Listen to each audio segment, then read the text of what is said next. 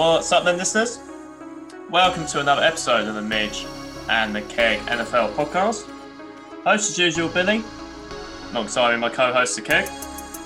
Hi, guys. And joining us today for our off-season talk Miami Dolphins episode, we have Michael from Spaghetti Junction Boys. How are we doing today, Michael? Hey, better than I deserve. All good. All good stuff.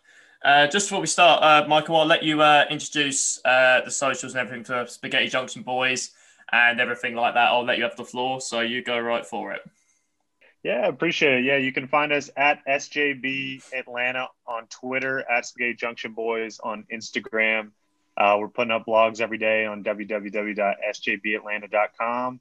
You can find us on iTunes, Spotify.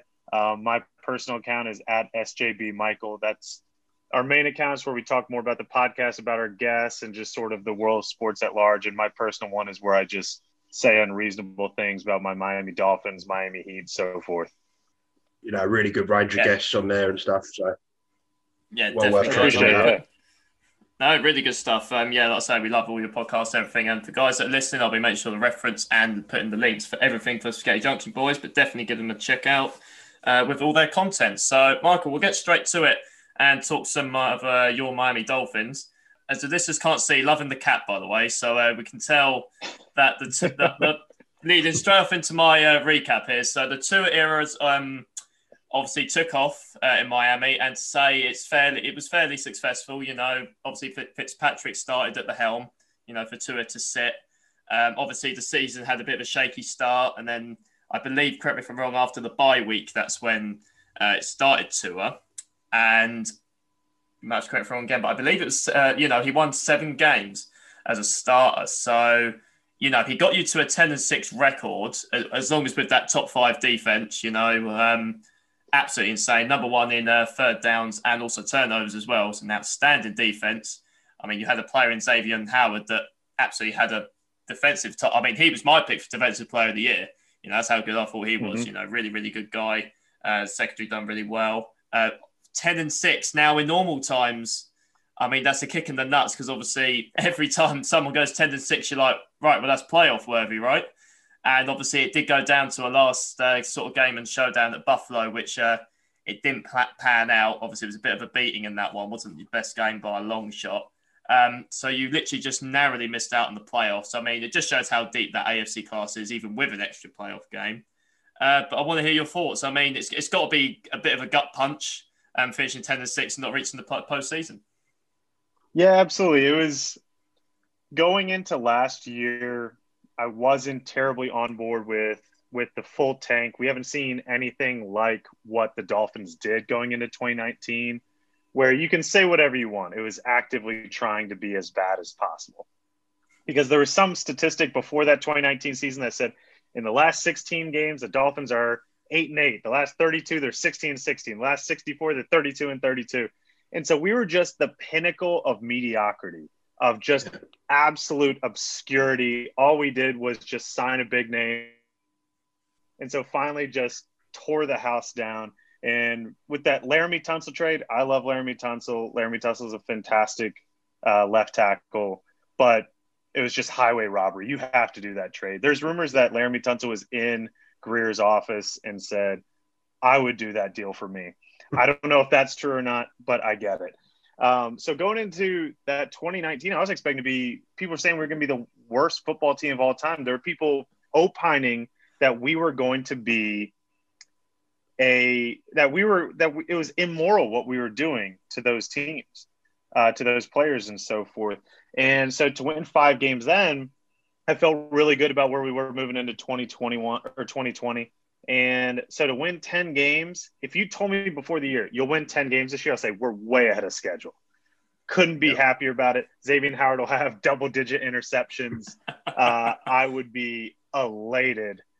But like you said, my God, going into week 17 and we had what a 70% chance to make the playoffs or something said oh yeah all you need is one of these five things to happen you just need tennessee to lose or Indianapolis to lose, or and it just kept there. There was more oars than a rowing contest, and then the number one scoring defense the first 16 weeks of the year, the Miami Dolphins give up 56 points. Like we're playing Big 12 football, like it's Oklahoma State versus Kansas State, 56 points in the last week. They take out Josh Allen. I said, all right, maybe something. Maybe. yeah. And they put in Matt Barkley, and Matt Barkley shreds us. How can we Uh. not figure out what to do about Matt Barkley in real time? And that was coming off of that day after Christmas game against Vegas when Ryan Fitzpatrick was looking the other way and completes a pass and leads us to a win. I'm jumping up and down. I'm having cocktails left and right. And just that happened. There's just so many blown opportunities. I mean, we lost to a bad New England team in week one in one of the most hideous games of the year. We lost at Denver, played horrifically. We had a chance against Kansas City. So 10 and 6, if, again, if you told me before the year, I'd be just so happy. But the way it unfolded was Yeah. absolutely brutal. And we're not even Yeah. in the same place. I, I'm I'm Tua, and I know we'll get to Tua, and I'm excited about Tua. But and people are being way too hard on on him nationally for some reason. I have a Browns fan who's telling me how's it feel to have a quarterback bust. The, the guy just turned 23. He had major hip surgery two years ago. Yeah. He looked great and at times, but he didn't look And- Justin Herbert. and good. as well, look- And as well, you had the 28th ranked offensive line last year. You know, three rookies on there. So yeah, he's got a lot to. Robert you know, Hunt, he's struggling with that. You know, I mean, you've got the 28th ranked. Yeah. Yeah. I mean, you know, touching on that line, you've got three rookies on there. I mean, did they improve towards the end of the season? I know, I know, Hunt obviously had a very good end of the season, but you know, is that looking positive going forward? Yeah, I mean Solomon Kindley was weirdly enough the best looking of the three. Robert Hunt, second round pick out of ULL. Um, Kindley was fourth round pick that we acquired from trading back with the Packers, and then Austin Jackson. He was just giving, I believe, it was bone marrow to his sister maybe a year before, and so apparently that had a little bit of effect on his strength and so forth. And so he should be also recovering moving forward. But uh, the, we didn't have a regular offseason for an offensive line with so many new pieces.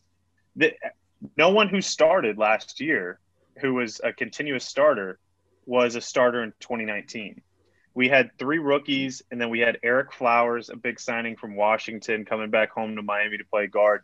Ted karras coming over from new england at center.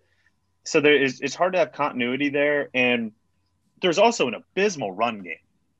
I mean how many running backs can you throw out there miles gaskin was fine, but he got hurt. And then you had um, you have Patrick Laird, and you have Matt Breida, and you have Jordan Howard. I mean, it's just Yeah. so many dudes back there, and no one was taking hold of the job. And the something that I saw, and and to your point, Keg, I I believe it was going into Week 17. Tua had the highest QBR of any quarterback in the NFL with a clean pocket he just wasn't getting a clean pocket that often. But what what was unfortunate is Albert Wilson opted out before the year. Allen Hurns opted out before the year. And so you have a jump ball guy like DeVante Parker, often hurt. A jump ball guy like Preston Williams, really, really often hurt. And so there was really not a lot of pass catchers other than tight end Mike Gesicki, but no one's getting free. There was there was some advanced statistic that's for someone who's infinitely smarter than I am talking about how about how our receivers weren't getting any separation. We're getting some of the worst separation in the league, and you look at our personnel, and that that just adds up. Um, and so that Yeah. that's something that they'll have to address because he's so used to having guys in college with Ruggs and Jerry Jeudy and DeVonta Smith and Jaylen Waddle of dudes who get open, who are good route runners, who can create space, who could find loose holes in the zone. And we, we just didn't have that last year for him. False start, five yard penalty. Yeah, and I think you touched on a great point. I mean, we were doing the research for this, and I sort of said, you know, who was their main running back last year? And we looked down this list, and you had six six players that took snaps at running back. You know, so I think all the pieces weren't right for Tua last year, and I've, I completely agree. He's getting far too much criticism from people down the country. You know, sort of saying move on from it already and stuff like that. I mean, it's just I think it's a bit crazy, really. Some of the criticisms you've got. I mean, if we if we move on to the sort of cap situation for next year, you're actually in quite a good spot. You know, you've got 33 million cap space, which in a year where a lot of teams are struggling, You know, there's mm-hmm. there's probably not much you really want to move on from this list. I don't, I don't really think there's much more money to free up. I don't really need to. I mean, is there anyone there, sort of a cuttable guy there on that list? There's Albert Wilson. I could see getting cut. Same with uh, Jakeem Grant, Jesse Davis. We'd like to find some way to move on there. Allen Hurns, I don't, don't think will be on the team. Uh, Bobby McCain played pretty well last year but there is a chance that he gets cut, similar to Kyle Van Noy, who is who is very very successful with getting into the backfield and being disruptive, uh, just absolutely atrocious in coverage, but was able to get into the backfield and so forth. That we cut him not because he wasn't producing, but rather because we needed that money with the cap drop and with the other holes that we have. That I could see a guy even as good as Bobby McCain uh, finding his way off the roster just because of money you know, moving on to re-signings, I think you know there's not really anyone here that you need to be spending money on. I mean, Ted Karras played a lot last year at centre, and you know maybe Matt Breida, but you know they weren't exactly great at running game last year. So I mean, there's not an awful lot you need to be re-signing here, really, is there? I mean, anyone that I've missed out?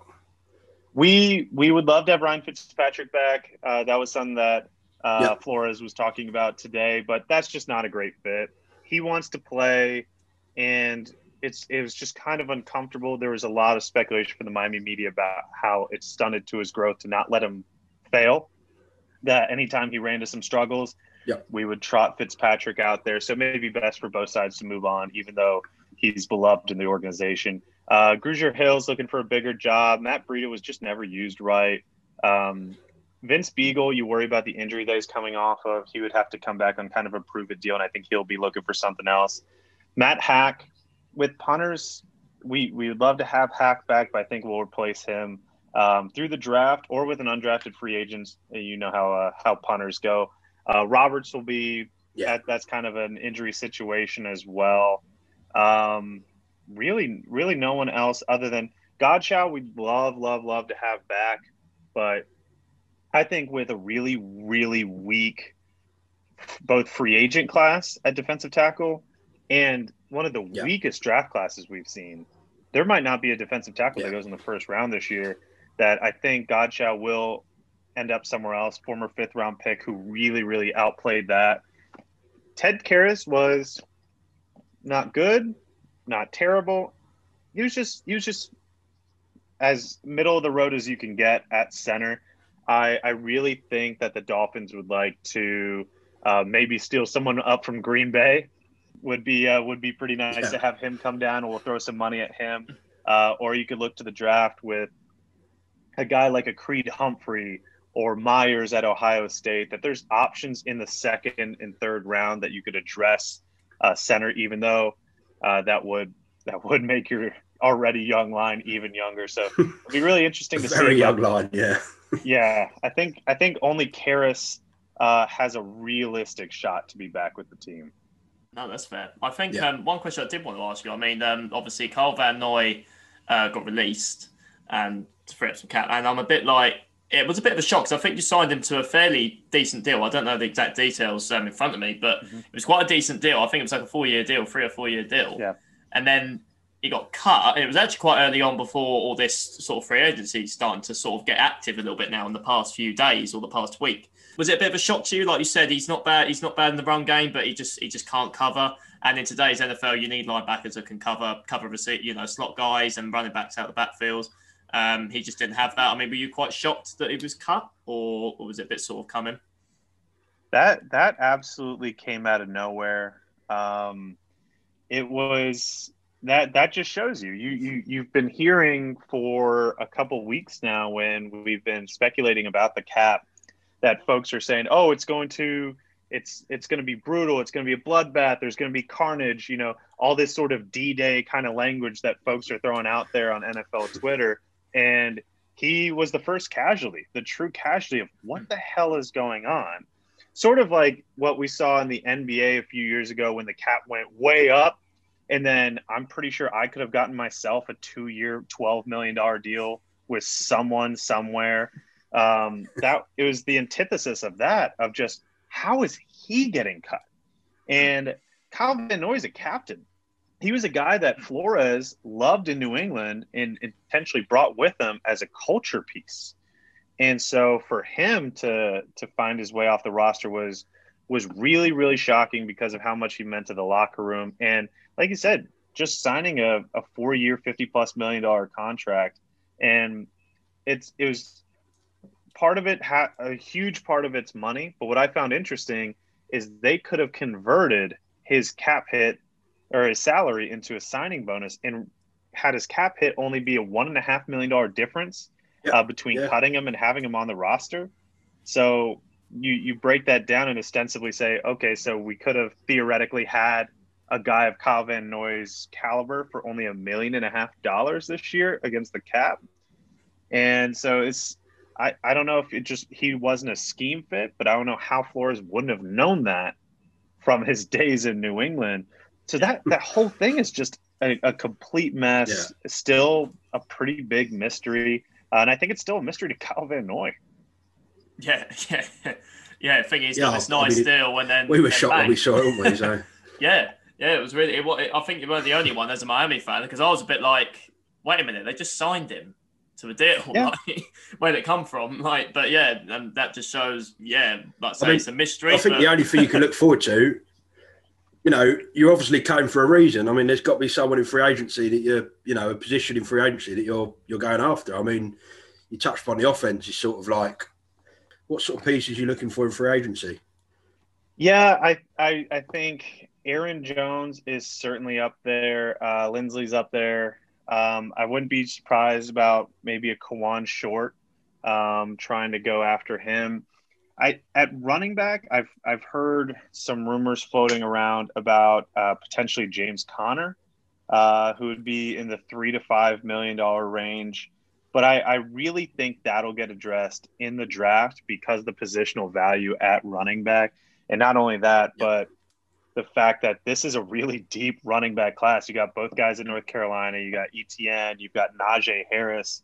Uh, Dolphins Twitter is just chomping at the bit for Najee Harris. Yeah. Uh, it's it's yeah. it's unlike anything else on on Dolphins Twitter. It's sort of like draft day with Kevin Costner of just no matter what, Najee Harris. Yeah. I saw someone throwing out third pick for Najee Harris the other day. I was, all right, relax. 18, I'm fine with, but yeah. three. No, no, 18, you'll be fine. Yeah. Yeah. My goodness. Um, yeah. So I, I really think that's the direction we'll probably go there. I wouldn't it wouldn't shock me to see us if we can get James White on a cheap deal. He's a South Florida native, uh, of course that New England Miami connection, and he can be a, a pretty good change of pace out of the backfield. Oh, that's fair. I think um, the I mean, one anyone, anyone for you, you. Yeah, well, I was just about to point up on the kick. So, um, yeah, the only guy that sort of stood out for me, other than I think there's been a lot of connection with Aaron Jones. So I don't know. Obviously, we'll find out soon how much you're willing to pay because Aaron Jones is going to want to get paid. And like you said, the positional value at a running back now, you know, you very rarely get a running back even taken in the first round just due to the to the money they're on and like you said, the positional value of and you know, that's say got this draft class in a lot of categories and positions have got some deep players. Like you said, you just reeled off some there. And I feel like for the sake of for the money, like I say, because you've done well with your cap, you know, that all right, albeit you've got a young team and there's some young guys on there still on their rookie deals. There's some structured deals there that, that you know is and you know the league's got less money, so the fact that you've got that at the moment is a really good thing. You know, the structuring contracts really really well from the G, uh, front office point of view. So you look at someone like I mean the one person stood out to me that I I mean I I loved his player front. I've always liked um Fournette. I thought um, you know, he, you know, he had his struggles yeah. in Jacksonville. Obviously, he's a, um, he's LSU guy, but obviously he got drafted by Jacksonville.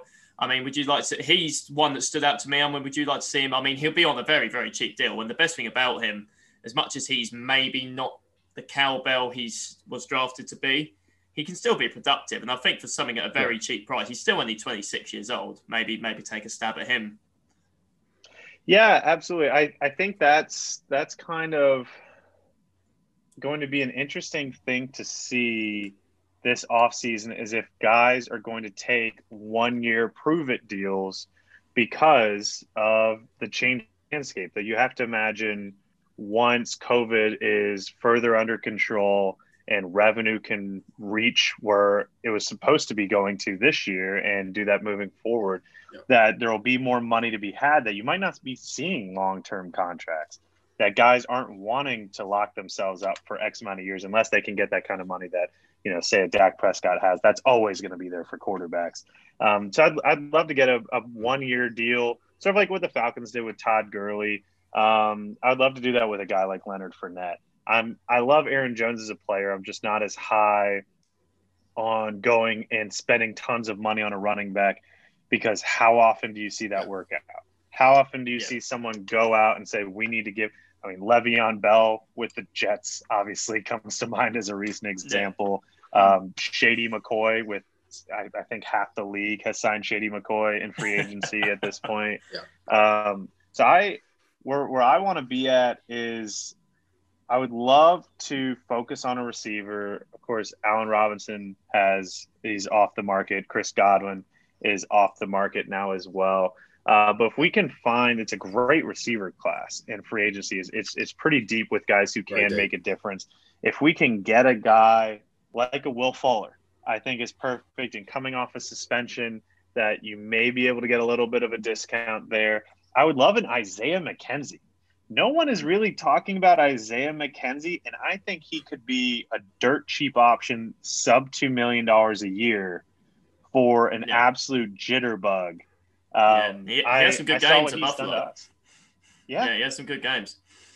And so I'd, I'd love if we could get a couple guys who could get space. It was an idea that we tried to have before Tua with your Albert Wilson um, and guys like that.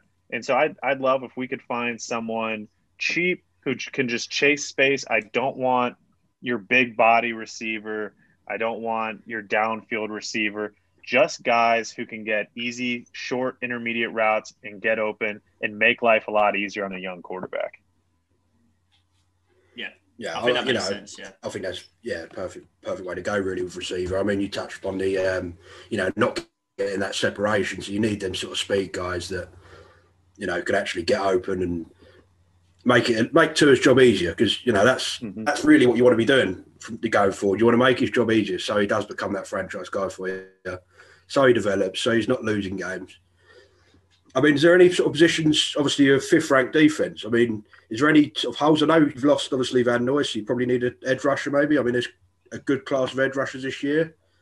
Yeah, it's uh, you know, I I don't know how many times Dolphins fans are going to keep clamoring for Jadeveon Clowney before he re- we realize that he just doesn't want us. I, it's it's that I don't know if it's the uh, from the '80s with the boombox over the head outside the window of "Please, please take me. I love you. Do you love me as much as I love you?" Or if it's Fresh Prince of Bel Air when he's hugging Uncle Phil, talking about his dad, saying, "Why doesn't he want me, man? Why doesn't he want me?" That's Jadeveon Clowney's relationship with the Dolphins fans. He doesn't want us. He's never wanted us. He's never going to want us.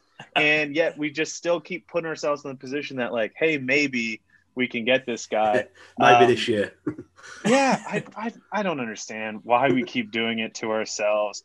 Uh, I, I could see an unverified account with 11 followers, and if it says Jadeveon Clowney about to meet with the Dolphins, the smart part of my brain goes, okay, Michael, consider the source.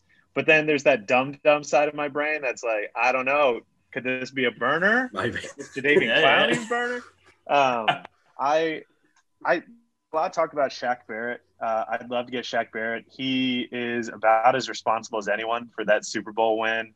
Uh, I think Bud Dupree would be fantastic. I mean, sure, he he just got hurt in December, but uh, maybe that could affect the price a little bit that you could get him on kind of a prove it deal.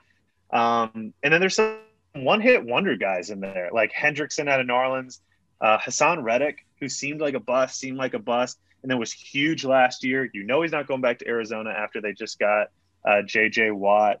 Um, and so it's there's some really really interesting options and and like you said this is an incredibly deep class off the edge because you you can't expect our our our best guy at getting to the quarterback last year was Emmanuel Ogbah. And he signed a two-year deal last year, so he'll have his final year. And you can't expect that of Emmanuel Ogbah again. He wasn't really the dude he was last year in Cleveland and Kansas City. So maybe he turned it on. Maybe the scheme works for him. Great. But you can't just say, hey, this guy's done it one year where he didn't do it in other places in other years. So we can count on this just the same. Uh, so we do need to help find someone again who can apply that pressure. Andrew Van Ginkel, who will be filling into that role left by Cal Van Noy, and frankly, on a per snap basis, greatly did outplay Van Noy and was better in coverage, but also even better at getting to the quarterback. Just had far less snaps. Um, so we we have some guys who can get home, but but finding someone else, a high quality guy uh, if I can improve at center and I can just find one playmaker to get to the quarterback on defense, I, I think that would be money well spent.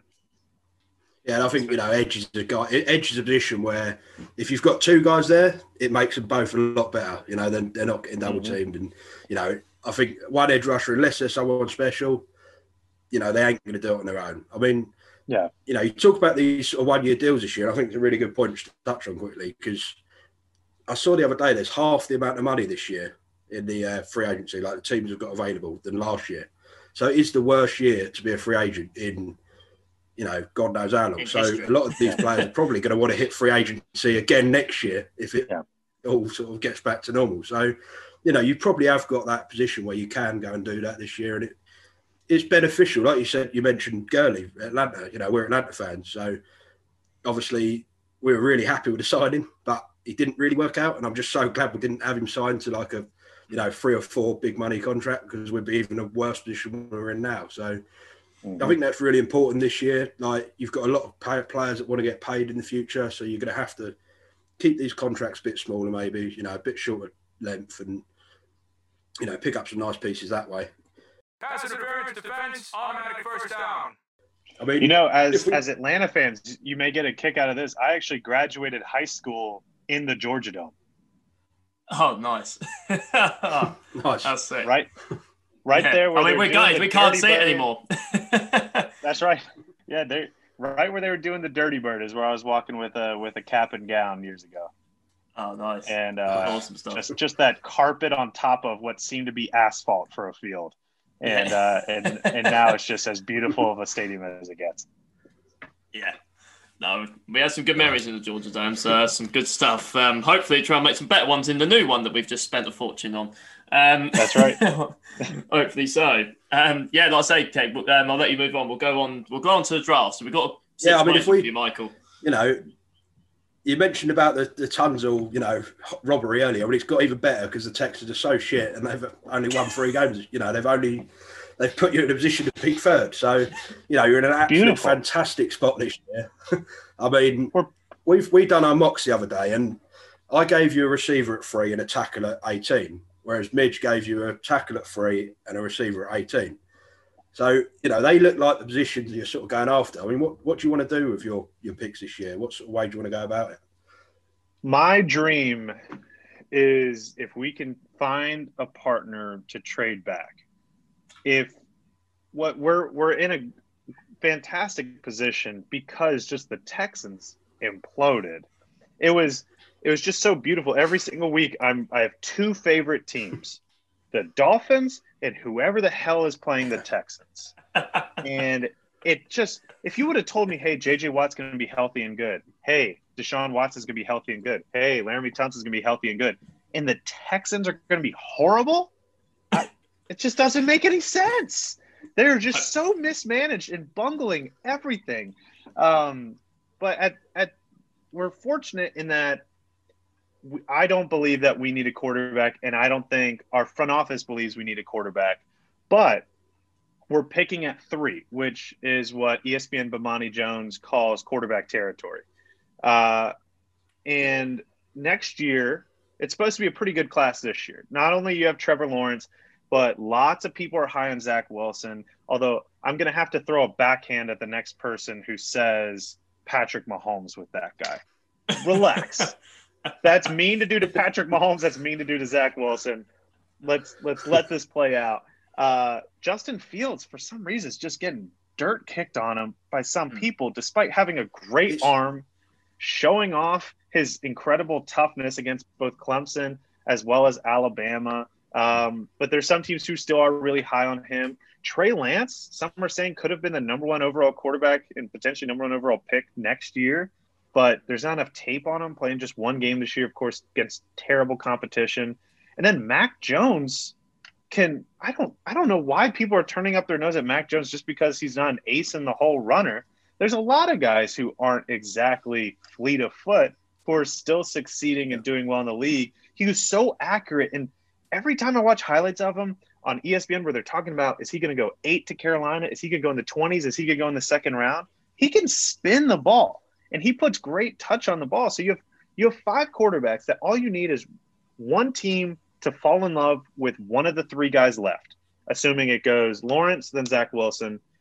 You just have to find someone who's in love with one of those three and is scared to death of Atlanta or scared to death of Philadelphia or scared to death of Detroit or Carolina or someone jumping them or getting them before they get them. Yeah. So if we can get say Carolina's dying for face the franchise with that ownership. They they just want someone to stake claim to.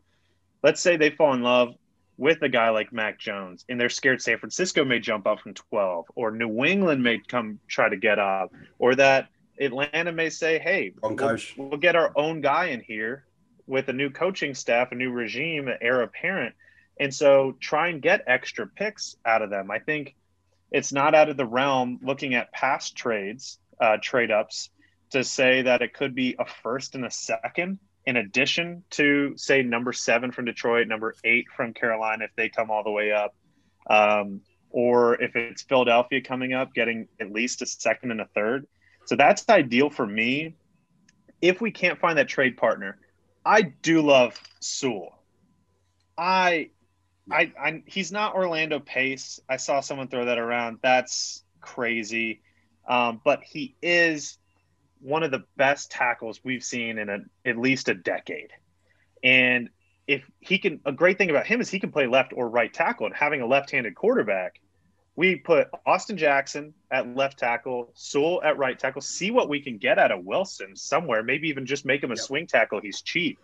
Um, yeah. But Robert Hunt played plays guard quite often. We put him at guard. We can get rid of Ereck yeah. Flowers or just keep him on. I was going to say uh, you could slide Robert Hunt inside because yeah, that, that, that's yeah. one thing we didn't touch upon. He can play inside, so that's where you have to play. That versatility is so, yeah, huge.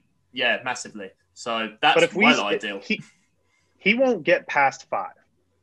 No, Cincinnati no. will take him. I know there's some talk about Pitts with them, but I'm banking on Penei going at five uh, if he doesn't go before then. So if we do trade back with your Philadelphia your Carolina or your uh, Detroit or Denver. I don't want to go all the way to 12 because then you're likely without one of the three receivers. But if you get in that six to nine range, nice, uh, that six to nine range, you are going to have a receiver there.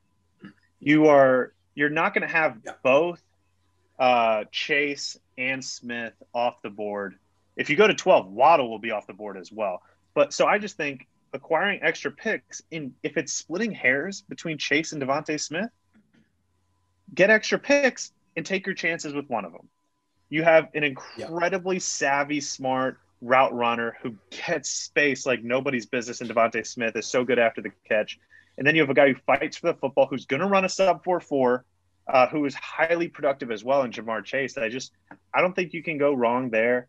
Um, with 18, I, I've seen uh, Owusu from Notre Dame, uh, the linebacker. I've seen him pegged there quite a bit. Um, he's very, very versatile, which is so key to Brian Flores. He loves he loves defensive backs who can play safety corner. Owusu can apparently play linebacker, maybe even slide down to safety. We have tons and tons of guys who can put their hand in the dirt or stand up um, in the front seven. And so that versatility, Christian Wilkins slides in and out uh, of the line. But uh, getting a guy like him, I think would be really tempting. Um, if maybe one of the Miami guys, one of the one of the defensive ends there, uh, who's available, maybe that could be tempting. But ideally for me, it's a trade down to six through nine somewhere. Take yeah. either Chase or Smith, whoever's there, and then at 18, Najee Harris. Yeah. I know, I mean, especially It, I know, especially how well. Candy cane pick. Yeah. It is it is just too sweet to be there. And I know this is probably a dumb dumb side of my brain acting up because we should be more pragmatic and you could think you'll get one of the North Carolina guys in the second round. You could probably get ETN in the second round. Trey Sermon's going in third or fourth round. Even a guy going a sleeper that I love is Rountree out of Missouri is going to be going sixth, seventh, maybe undrafted. That there is space there I just think Najee Harris is such a difference maker. Yeah. I see comps to Derrick Henry. He's fast, he's strong, he's so athletic. He jumps over guys and just keeps yeah. running. He is I similar like jump Derrick Henry, but more athletic. Yeah, like, he, that's oh what he's God. like. It's unbelievable. Yeah, I mean, I mean, he's my he's my ideal pick this year. For the fact, I'm not at four. Don't get me wrong, I don't want him at four. Yeah, but if we could trade down, you know, we're going to have to yeah, probably end I'd up above you at 18. But he's my ideal yeah. pick. If we can trade down somewhere in that sort of, you know, 12 to 18 range and get Najee Harris, that's my ideal situation for the Falcons this year. So I, you know, I completely agree with where you're coming from on, on Harris in uh, 18. He, I mean, he changes your offense. You if you plug him in. So if this this new offensive set, and we can't forget that Chan Gailey was also calling plays for Tua last year. I'm I'm pretty sure Chan Gailey was the offensive coordinator under Vince Lombardi at some point. He was there at the advent of the NFL, and we just thought he's getting on. He's it made no sense. We were just like, oh, he's worked with Fitzpatrick before. Come on, join us. We have Flores, this young, cool coach who's bringing in this awesome culture, and we bring in Chan Gailey. It made no sense. and so now we have a new offensive scheme. But if we can get a gelled offensive line, there's talent there. They're just so young and haven't played together. If we can, if we can get Linsley uh, at, uh, at at center there, and then Gesicki, I think is a very good tight end. I like Shaheen. I like uh, Durham Smythe behind him. Uh, DeVante Parker's a good two receiver. He's a really good two. He's nobody's one, but he's a good two receiver. Yeah. Um, if we can sign, you know, a Will Fuller and draft, say, Ja'Marr Chase. You got three receivers: Ja'Marr Chase, uh, DeVante Parker, Will Fuller. You got Gesicki, and then you could put a guy like Najee Harris. Oh. I mean, that's too tempting. That's a, too tempting. Yes, it's it. We yeah. I know we devalue the running back, and you you look at that contract extension in four years that you don't want to do, but yeah. He can change an offense. He can make you respect the run. That's going to open up the play action. That's going to open up the field for Tua. No one respected our run last year because they shouldn't. I mean, we just had we, we had Patrick Laird in the backfield. Yeah. That's what you're supposed to be scared of is oh no, let's stack the box for Patrick Laird? No.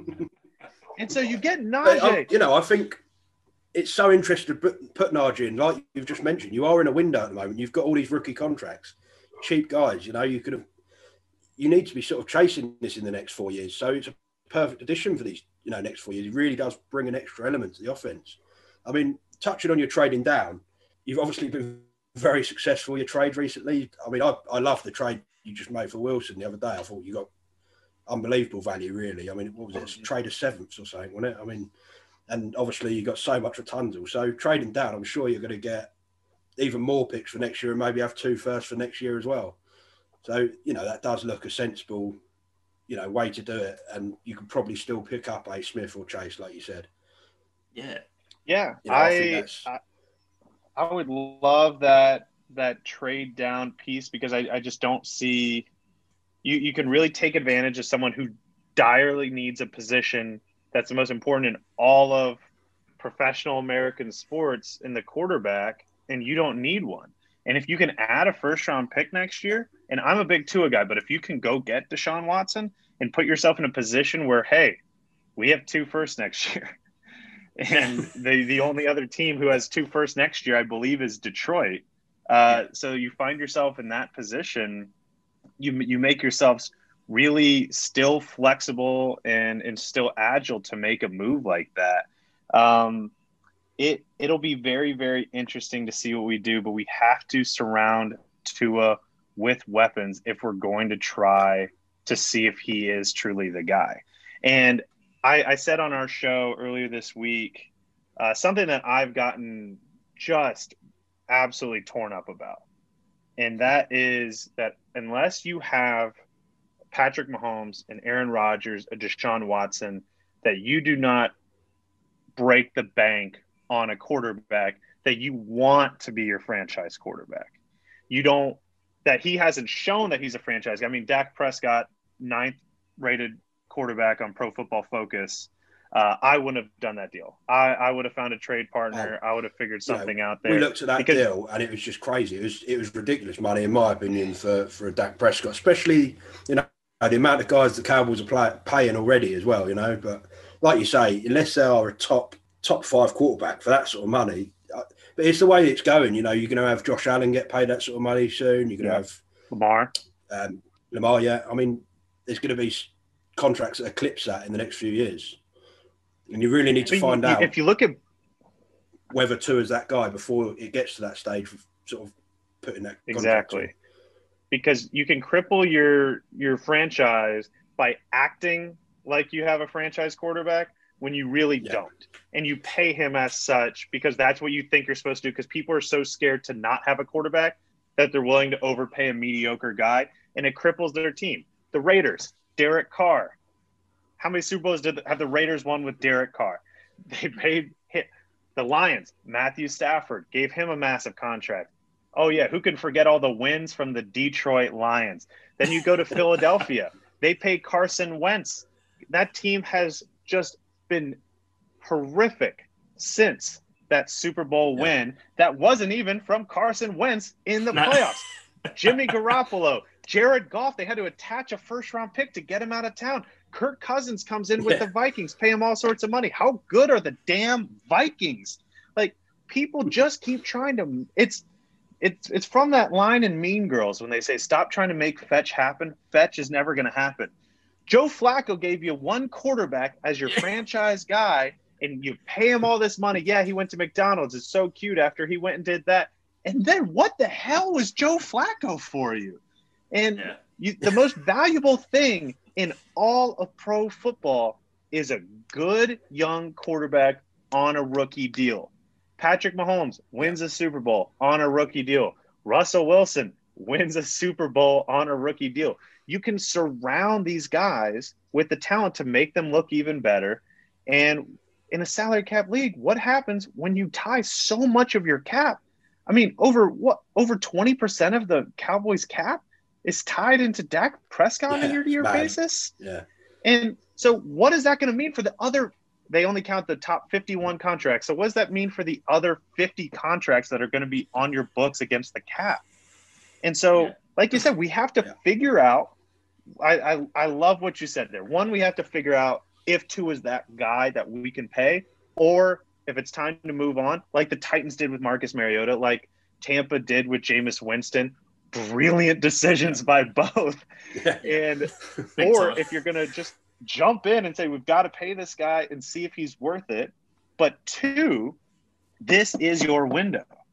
This is the time, not when he's locked up for exactly, years and years yeah. and years. That's not your window. Your window is when he's cheap. You can surround him with other guys. So if you can surround him with offensive weapons, this is your time to build a super team around him. It's not after you lock him up. That's when you start to lose those guys, have to trade yeah. for lower draft picks and have to stack it that way and be smarter than everyone else. Right now, we're still in a place where we can throw a little bit of money at people, not like last year when we had over $100 million we still have tons of draft picks. We have four of the top 50 picks, and we have the opportunity to trade down and add more picks. I, I think it's a really good position, and I think we have to be as aggressive as possible with it. Holding number 55, 10 yard penalty. Yeah. just just adding to that fact, I mean, you look this year. I mean, Mahomes. Don't be wrong; he was worth paying what they've paid for him. But today they've had to release two of their best linemen, you know, because they can't. They haven't got any money left. So mm-hmm. you know that's it will catch up. You know, it catches up at some point. It does. position now where they're going to be struggling. I mean, you saw how bad their line was in the Super Bowl, and it cost them that game. I know the Bucks rushed them really well, but you know the, these teams do, like you say, need to win in their rookie deals. Yeah, I mean, if we if we just move on to like a way too early prediction for uh, for next season, I mean, early to tell. You, have got two big picks in the first round, so you're going to add some talent. I mean, how do you see yourself doing next year? I mean, I, I think you personally, I think you're playoff bound, but what's your thoughts? I'm I'm hoping so. I think it's going to be a really, really interesting season in the AFC because I, I think you're still not going to see New England being a factor and the Jets. I, mean, I, I think Jets the Jets, are, going to continue being the Jets. yeah. Um, I, I think that Pittsburgh's defense or Pittsburgh as a whole is going to take a hit because apparently Juju Smith Schuster is not expected back there. Um, and apparently Conner is is going to be elsewhere in all likelihood. We saw Big Ben fall off an absolute cliff. Yeah. Um, you saw the retirement of Pouncey. You saw Bud Dupree uh, is now a free agent. I, I don't think they're going to be back in the playoffs next year. I think the Browns will be there. The Ravens will probably be there. The Bengals could be taking a huge step forward with Joe Burrow and adding a guy like Sewell or adding maybe they add Kyle Pitts. Um, the the AFC South, you could see. I mean, Houston's going to take a step back, no matter what happens there. I mean, they just hired the wide receivers coach from one of the worst wide receiver groups in the NFL and said, "Hey, you should run everything for us." Um, so I just I don't think there'll be much yeah. factor. I think Tennessee will be I've right just there. backed them to go winless. yeah. I, have just I, backed them to go winless this year, so I think Indianapolis will be. You know, fine. I just think they're shambles. Yeah. The Jaguars, the Jaguars could. I think they'll win a few more games, but I don't think they'll be contending. It's it's just really that protection yeah. is going to hurt Kansas City. They're still yeah. over the cap though. Not yeah, only do yeah, they have that, to that's... cut both tackles, they're over the cap still.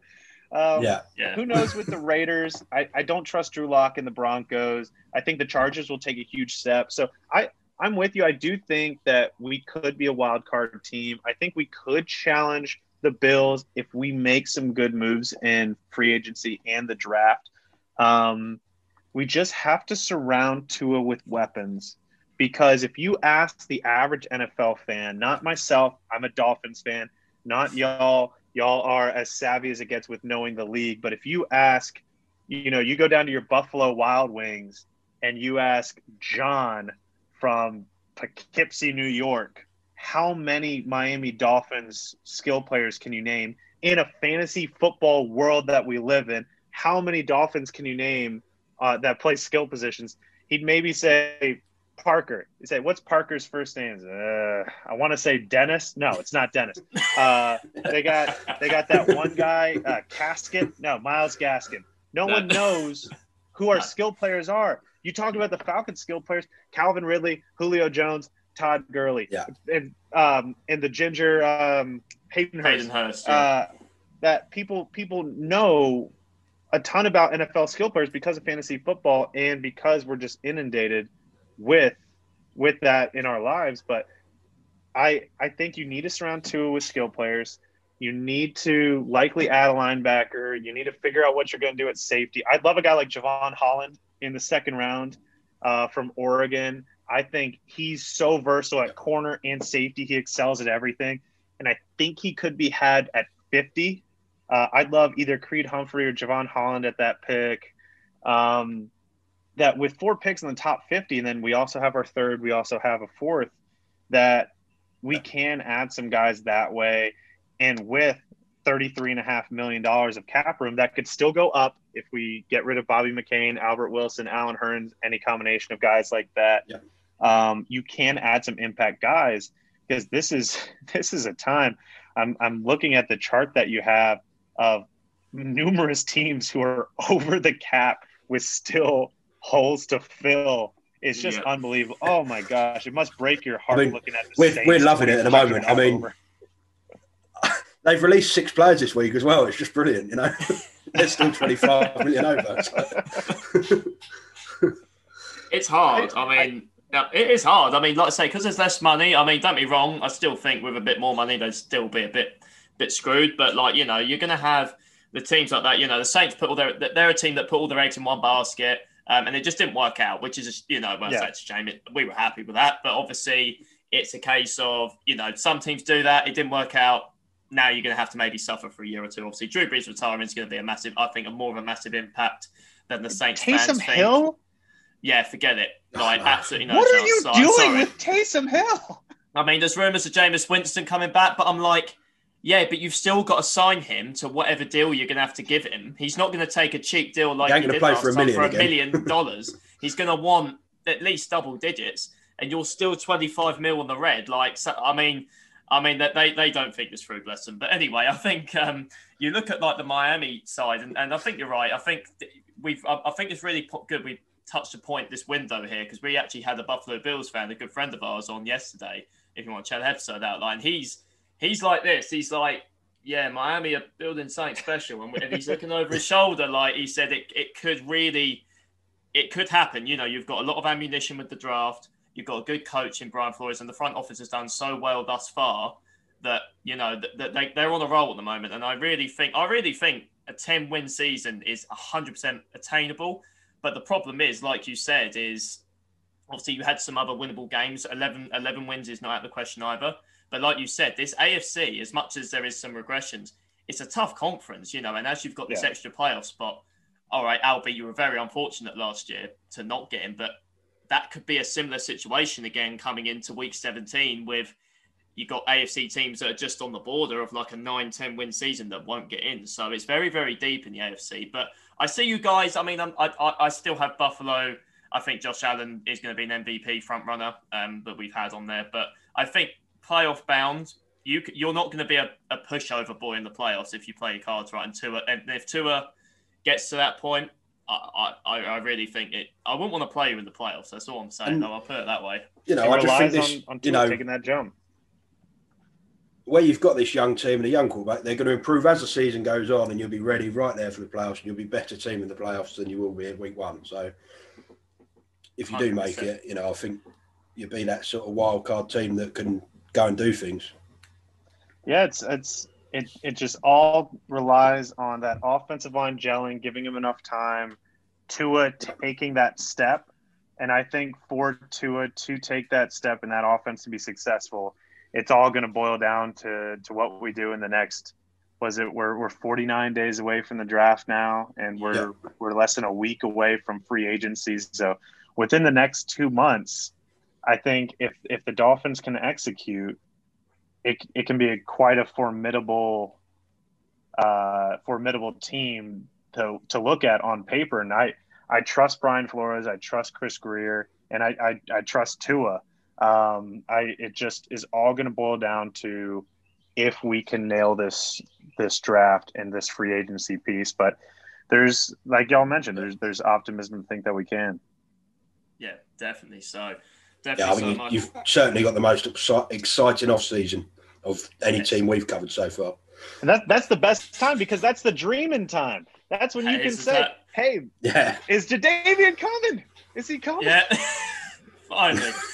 unless your teams, unless your teams in the red like the Saints and the Rams, maybe forget it. But oh well, it is what it is with them. But uh, other than that, Michael, uh, we're going to cap it off there. Um, really, really appreciate coming on and talking uh, Dolphins football with us. And like you said, uh, see what happens next year. We'd love to have you back on and, and see what's see what happens next year. Could be could be a good talking point next season. We'll have to we'll have to see. But thanks very much.